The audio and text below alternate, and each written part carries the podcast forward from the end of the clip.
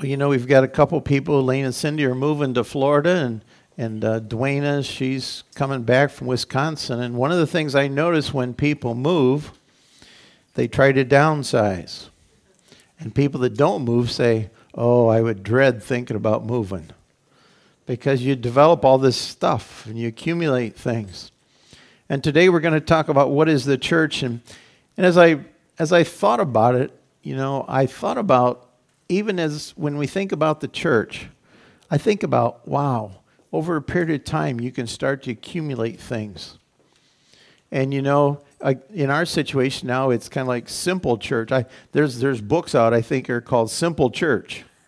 And uh, I think we're in a simple church mode. And, and you know, there's a part of me that, that thinks, well, this isn't all bad. There's a part of me that thinks, just like in our house, you know, you give us enough time over 30, 40 years and we accumulate a lot of stuff.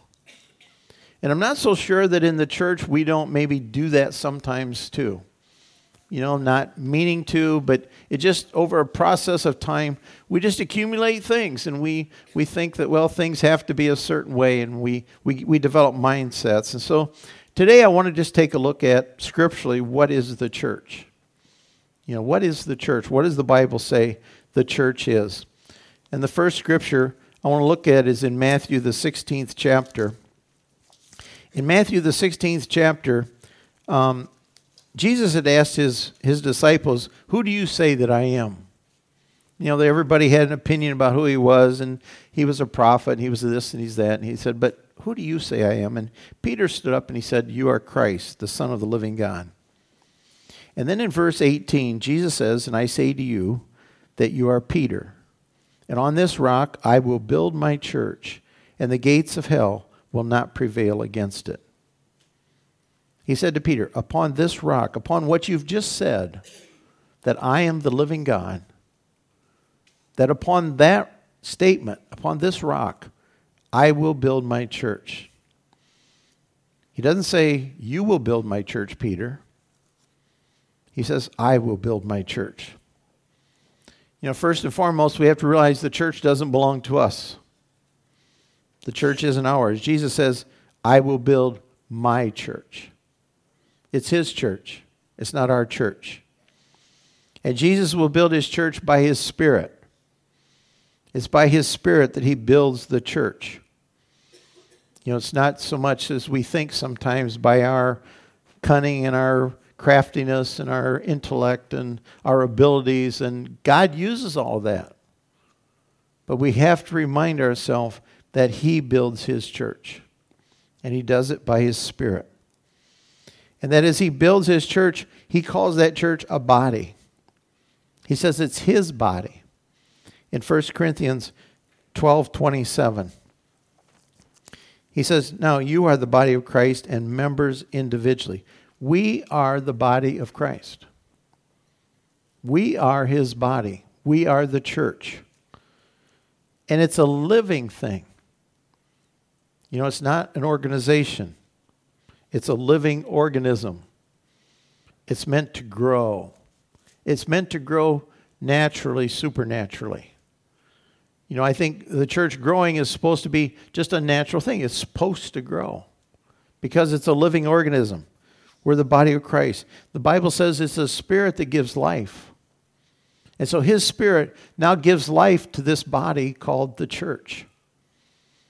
And that body now becomes what he wants it to be you know, there's a lot of different organizations and they're not bad. I'm not trying to say that organizations are bad, but you know, there's a lot of different organizations out there that you can belong to. And you know, organizations function and should function different than the church, or the church should function different than organizations. Because the church is the body of Christ. We're a living example of Him on this earth. We're not just an organization. And as his body, we have to realize that that body has a head. And, in the, the Bible says that Jesus is that head, that he's the head of the body. And he's the one, he's the one that gives us life. And then we're members of that body. We're each members of part of that body. And the body of Christ is not those of us just sitting here. The body of Christ is believers all over the world. You know, when we, when we say church, we should think a lot bigger than just, well, our church. We need to remind ourselves that we're part of a large body, a large body of believers in many different places, many different places being who God's called them to be. And we're all part of that. We're all members of His body. And what does that mean to us that the church has many members? In uh, 1 Corinthians, the uh, 12th chapter, it talks about this. It talks about the members in the body of Christ. And starting at the 12th verse in 1 Corinthians 12 12, it says, For as the body is one, there's one body, but it has many members, but all the members of that one body, being many, are one body, so also is Christ. For by one Spirit we were all baptized into one body, whether Jews or Greeks, slaves or free. We've been all made to drink into one Spirit. For in fact, the body is not one member, but many. If the foot should say, Because I'm not a hand, I'm not of the body, is it therefore not of the body? And if the ear should say, Because I'm not an eye, I'm not part of the body, is it therefore not part of the body?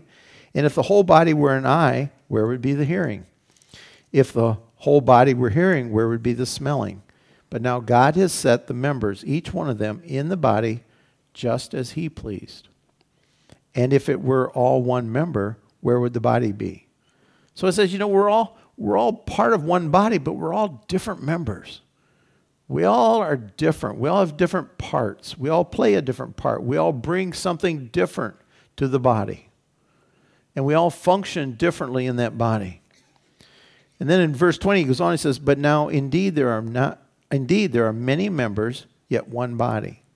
And the eye cannot say to the hand, I have no need of you, nor nor again the head to the feet, I have no need of you. No, much rather those members of the body which we seem which seem to be weaker are necessary. Those members of the body which seem weaker are necessary. Now, this is where the body of Christ starts to become really different than organizations and businesses. Okay? Because now all of a sudden, weaker people are necessary. And if you think about it in, in our society, what do we do with weaker people? We always thin them out. We always thin them out, you know, in work or in sports. You know, that's why you have tournaments, so you can weed out the weak ones. But now we see that the body of Christ says that the weaker ones are necessary. And it says, those members of the body which we think to be less honorable. Doesn't say that there aren't some. It says, those members of the body which we decide are less honorable. So if there's somebody you look at them and say, well, I don't know what they're doing here. Now, you would never say that, you know. Or, well, I don't know why they act like that. Or I don't think they should do that. Somebody, you know, it says whenever there's somebody that we think to be less honorable, here's what we're supposed to do. On those we bestow greater honor, and our unpresentable parts have greater modesty, but our presentable parts have no need. But God composed the body, having given greater honor to that part which lacks it. That there should be no schism in the body, but that the members should have the same care for one another. And if one member suffers, all the members suffer with it. Or if one member is honored, all members rejoice in it with him. It's opposite of how the world thinks. The church is completely opposite of what we think would be normal. That if there are those who we deem less honorable, those who we think for some reason aren't worthy, those who we think don't measure up, on those, we're told to give more honor. We're told to give them more honor instead of being critical, instead of putting them down, instead of telling them they ought to get with the program, instead of telling them, you know what you need to do. On them, we bestow more honor because that's what they need. That's what they need. That goes contrary to our thinking. Because a lot of times when somebody is is less honorable, we think they need straightened out. We think we need to correct them and sh- get them to straighten up. And the Bible says, no, we're to give more honor to them. More honor. So that they can be built up. So that the body of Christ can grow. So we can all get to the place that God wants us. And we're not to give preference. You know, we're not to say, well, now there's somebody that's worthy of my attention. There's somebody that I think is worthy of me spending some time with. There's, there's somebody that I think would be worth getting to know them. The Bible says if you see someone who you think is less honorable, to them you need to give more honor. You need to, you need to give them what they need in their situation. You need to encourage them. You maybe need to get involved with them, spend time with them. You know, that's, that's really difficult for us. It goes against our natural thinking. It goes against what we would do naturally. You know, when we think about having a friend, we usually think about some, somebody you have something in common with. You know, that's, that's what you think about a friend. You think, well, I'll get to know them because we seem to have so much in common. You know, the church is supposed to get to know somebody when you don't have things in common. You know, we're to care for somebody when, when we don't maybe feel comfortable. And so we begin to see that the church is different. The church is different. It's different than organizations. It's different than a business where, you know, you you people get attention because they can do something. I, I always remember a, a large company, and I read one time that every year they want to get do away with the bottom 10% of their company to keep, you know, progressing and moving forward. Now just think about that for a minute. If you're always getting rid of the bottom 10%, are you really progressing? Every year you get, where do they go? Well, that company price says, I don't care where they go, they're just out of here. Because we're trying to what? We're trying to make money, we're trying to succeed. And I understand a part of that in business. But if that's part of your philosophy to always get rid of the lower 10%, that's against Scripture. Now, that's, that's not scriptural.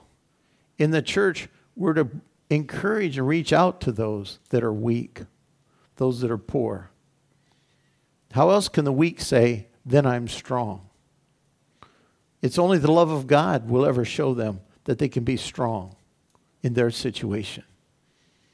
Irregardless of their abilities or irregardless of who they are, that God wants to take each and every one of us and use us to our fullest potential. Whatever that is, whatever that is. And then we see that the church is a family. The church, church is meant to be a family. The Bible says we have a father. In John 14, 6, Jesus says, I am the way, the truth, and the life. No one comes to the Father except through me. And there's hundreds of scriptures in the Bible where Jesus calls his Father, Father. Father. He's the Father. He's our Father. He said, when you pray, pray like this Our Father, which art in heaven. He's our Father. We have a Father. The Bible says that God is a father to the fatherless. He's a father to those that don't have fathers. He's a father to those that don't have an earthly father. He's our father. The Bible says that Jesus is his son. Jesus is the son. So it's a family. It's a family. And one time Jesus was asked who his family was, and in Matthew, the 12th chapter, the 46th verse.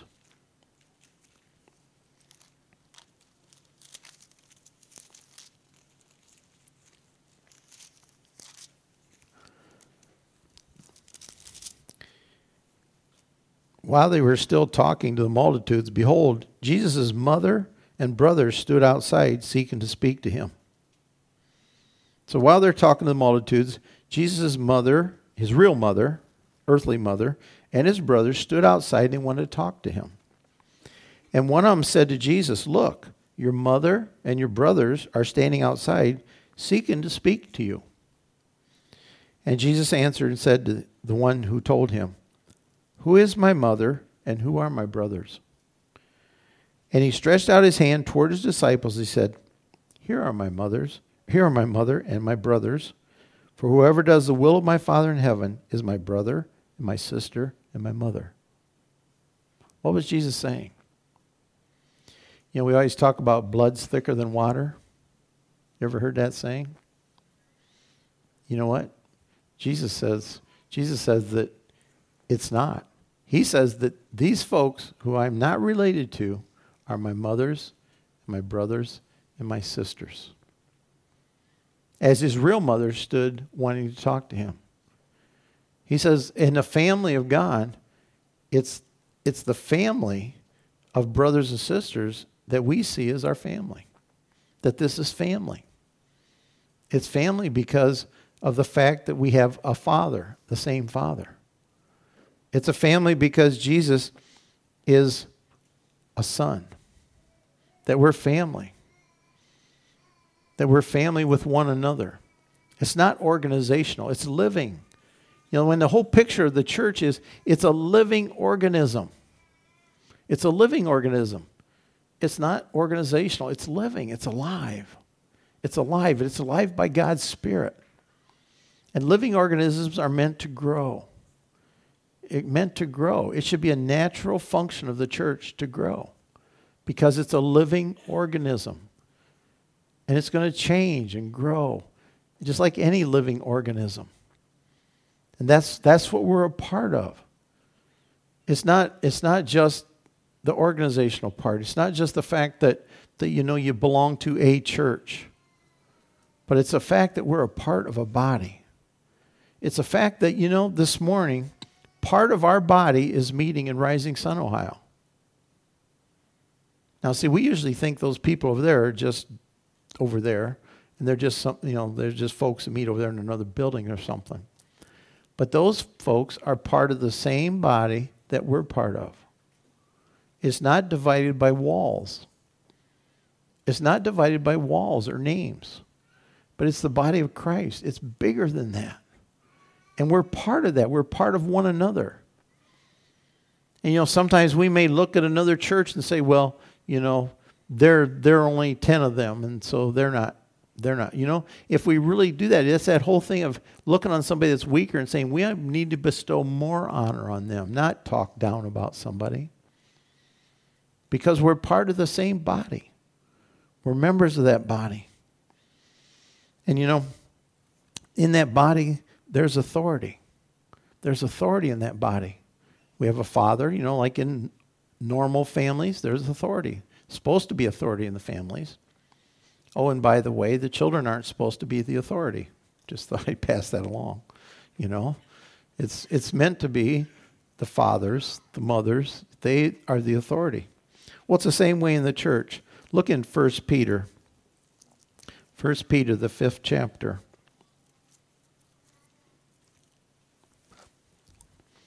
beginning at the first verse. Paul says, The elders who are among you, I exhort, I who am a fellow elder and a witness of the suffering of Christ, and also a partaker of the glory that will be revealed, shepherd the flock of God which is among you, serving as overseers, not by compulsion, but willingly, not for dishonest gain, but eager, not as being lords over those entrusted you, but being examples to the flock. And when the chief shepherd appears, you will receive the crown of glory that does not fade away. The church has authority. The church has, there are those in the church that have authority. But the difference between the church and the world is that in the church, the authority is called to serve. The church, in the church, it says that those who have authority are to serve, not lord it over. And we're to serve willingly. You know, did you ever in a weak moment find yourself doing something in the church and you're going, oh, I'm so tired of that. Oh, I don't know why I have to do that. You know, it says, no, we're to serve willingly. We're to serve willingly. We're to willingly want to serve and serve those around us, not under compulsion We're to be an example to others. We're to be an example of serving. And it's important as we as we have positions, and I think even in the home, when you think about fathers, you know, fathers in a position of authority. Your greatest position as a position of authority in your family is to serve your family. It's not to lord it over. It's not to boss, but it's to serve. You know, we're to serve as Jesus served. And he came to this earth, gave up his position in heaven, and came to this earth. And right before he died, he said to his disciples, he said, I want to wash your feet. And they went, Oh, no, you, you shouldn't do that. You shouldn't do that. Don't, no, no. He says, No, I'm here to serve. That's the example that he gave to us one of serving. And so as we as we have positions, as we have places in the church where we we have some authority maybe over a situation, we must always remember that we're called upon to serve. That's that's our position. It's one of serving. It's one of showing an example of Christ. And it says that we're to be examples to the flock. We're to be a, an example to others around us. Be an example of His love to those around us so they can see that love that He has for us. It's not do as I say, but it's do as I do. You know, a lot of times, you know, we want to, well, just do it because I said so. Well, you know, your children, your children will do it maybe because you say so. But you know, they're going to do it because they saw you do it a lot quicker. And then when they're when they're 30 years old, you go, where did they learn that? Good or bad? they learn by example. They learn by example. Oh, they may fuss and say, I'm not going to be like I'm not going to be like my mom or dad. And then all of a sudden you find out, well, I'm a lot more like them than I thought I wanted to be. You know, that's, that's what happens. We, we lead by example, we serve by example so that others can see. What's the purpose in all this? What, why? Why, why, does, why does God have a church? What's the purpose? Look at Ephesians, the fourth chapter. Ephesians, the fourth chapter, the 11th verse.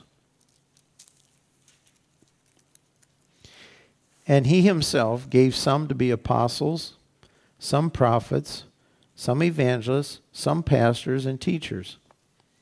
And the purpose is to equip the saints for the work of the ministry, for the edifying of the body of Christ, the building up of the body of Christ, till we all come to the unity of faith and the knowledge of the Son of Man, Son of God to a perfect man, to the measure of the stature of the fullness of Christ.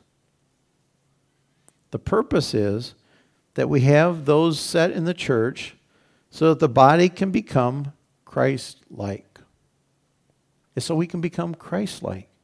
It says we need to come to be the perfect man to the measure and to the stature of the fullness of Christ. That should be our goal. That should be what we're about to become like Him. To become like Him. So that when we talk, it's different than the world. When we talk and the words we use are different than what the world says. So that people may look at us and say, Wow, you're different. You think, Why? Well, I, I didn't do nothing. Why? Why do you think I'm different? Because we're becoming more like Christ.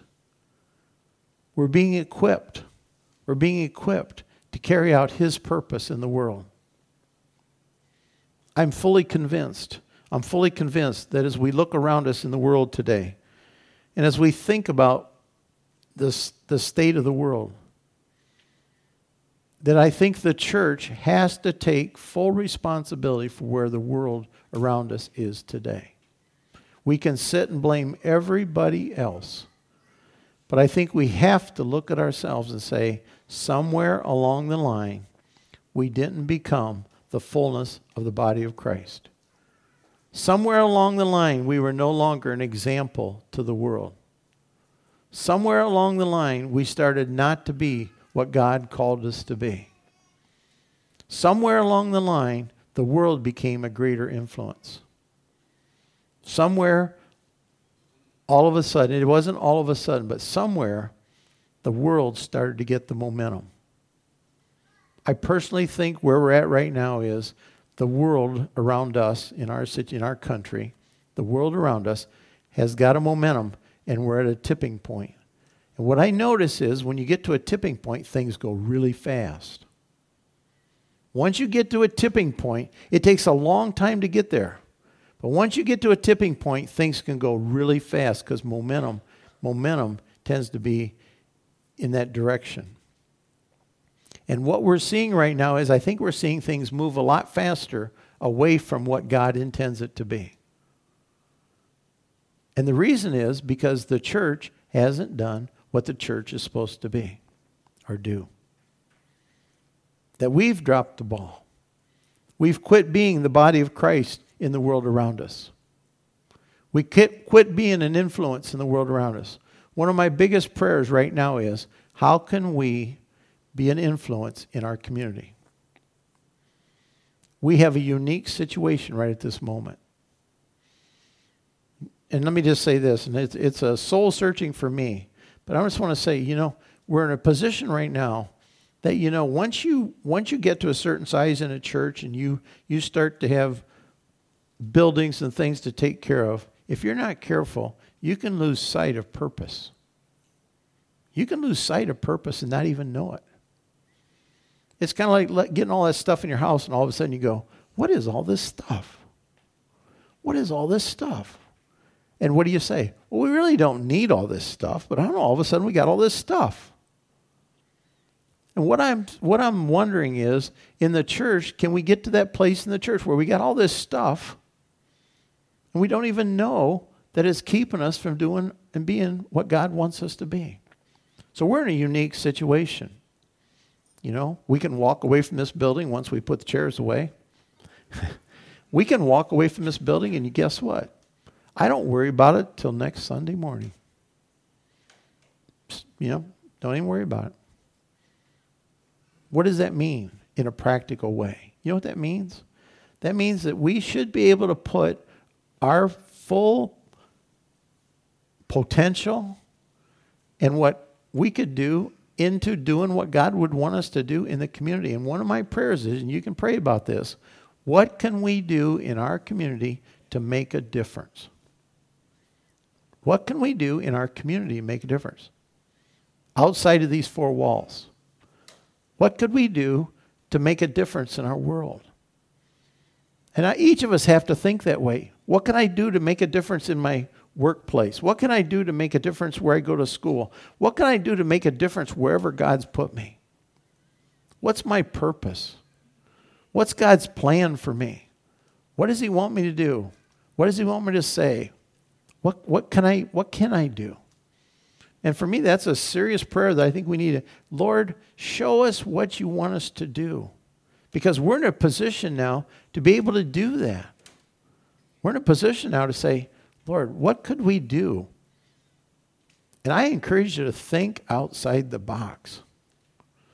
Think outside the box. Think, well, oh, we could never do that. Don't be so sure. I don't know what God would do. I don't know what, I don't know. I mean, I'm not telling you I don't have an I don't have an answer. I'm telling you I got a big question. I got a big question. What does God want us to do? I'll tell you something else to think about. What does the community around us need? What do they need? What's a need? I, I'm not sure. You know, I'm sure there are needs. But what's a need that we might be able to meet? What's a need that we could maybe reach out to? How could we make a difference? How could we become Christ like? How can we become Christ like today? Wherever we're at, do what it is He wants us to do. For me, I think that's our, one of our biggest questions right now. What, what's one of our biggest questions? Is the body of Christ in this place? What does God want us to do? What does He, what does he have for us? How can we make a difference? Oh, we could just sit here and say, wow, isn't this wonderful? We're such a happy little family. You know, sometimes that's a, that's something the church does. You know, well, we're a happy little family and, and we don't care, you know, we don't care what happens outside these walls as long as we just stay a happy little family. But I think, I think God has more for us and He has purpose for us. You know, 12 disciples turned the world upside down. 11, actually. 11 disciples turned the world upside down. God doesn't need a lot of people. He just needs people to willing to let him work through them and use them to be what he wants us to be wherever we're at. And then together make a difference in the world around us. As you pray, pray about that. Pray about that. What is it that God really wants us to do? And you know, we all might have different thoughts. Like, oh, I like to do this. I, you know, it's not so much, you know, what you maybe like or like, don't like to do, but when you think about a group, you have to think, what does God want us to do? What does He want us to do? I don't know. I'm not sure. I don't have an answer. But I believe God does. And I believe He's not going to keep it a secret. I don't think He wants to go, well, I got a lot for you to do, but I'm really not going to tell you. You know, I really believe He wants to show us. And I really believe He wants us to be faithful to Him and to make a difference and to be the body of Christ in the world around us today. To be what He wants us to be. Let's all stand.